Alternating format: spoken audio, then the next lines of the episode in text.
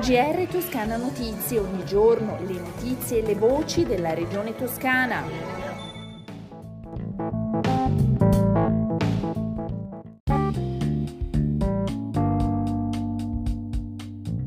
Ascoltatori e ascoltatori, bentornati, questo è il GR di Toscana Notizie.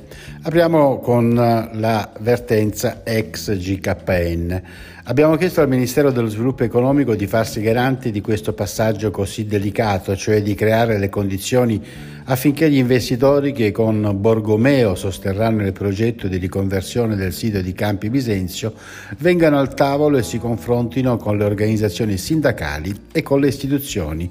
E quanto dichiara Valerio Fabiani, consigliere del Presidente Gianni per il lavoro e le crisi aziendali, dopo aver partecipato al tavolo Mise per la ex GKN. Continuiamo con il nostro giornale, via i lavori per il primo lotto della variante della strada regionale T2 Cassia a Staggia Senese nel comune di Poggi Bonsi. Sono infatti stati appena consegnati i lavori per la realizzazione dell'opera che dovrà essere realizzata entro un anno. Per il primo lotto la regione ha stanziato 3 milioni 209 mila euro e si terrà venerdì prossimo 22 aprile presso l'ospedale di Campostaggia a Poggibonsi l'inaugurazione del nuovo cogeneratore. Interverranno gli assessori all'ambiente Monia Monni e al diritto alla salute Simone Bezzini. Vediamo ora i dati relativi all'andamento della pandemia da coronavirus in Toscana. Nelle ultime 24 ore sono 6.564 i nuovi casi, 44 anni l'età media, 22 i decessi.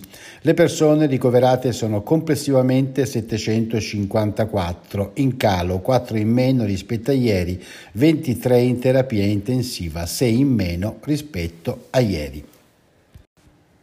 Dal 20 aprile fino alle ore 13 del 31 maggio 2022 è possibile presentare le domande di aiuto sul portale di Artea per partecipare al bando sotto misura 16.2 del piano di sviluppo rurale intitolato Sostegno a progetti pilota e allo sviluppo di nuovi prodotti, pratiche, processi e tecnologie.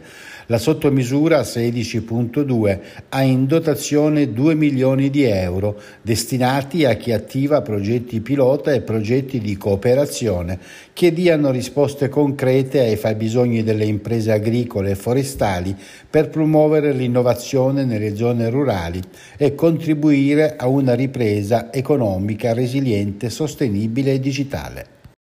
Anche la provincia di Pisa sarà d'ora in avanti tra le zone d'Europa che possono godere di incentivi a fondo perduto regionali e nazionali, destinati alle grandi imprese.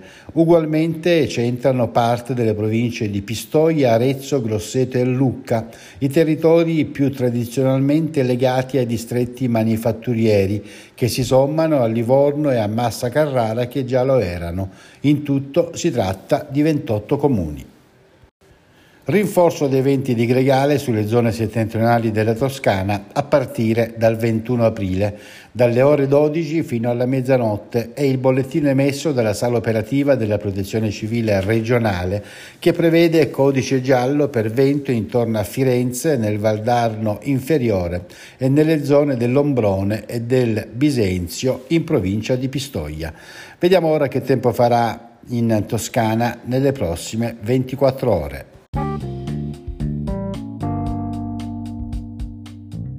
Torna la pioggia in Toscana, infatti il cielo nelle prossime 24 ore sarà prevalentemente coperto, generalmente con piogge deboli e intermittenti, più frequenti in Appennino. In serata possibilità di locali rovesci e temporali sulle zone meridionali e sul basso arcipelago, mentre per quanto riguarda le temperature sono stazionarie o in lieve aumento le minime, le massime invece sono in calo. Con le previsioni del tempo, come di consueto, si conclude il GR di Toscana Notizie. Un buon ascolto dalla redazione e un risentirci da Osvaldo Sabato. GR Toscana Notizie, ogni giorno le notizie e le voci della regione toscana.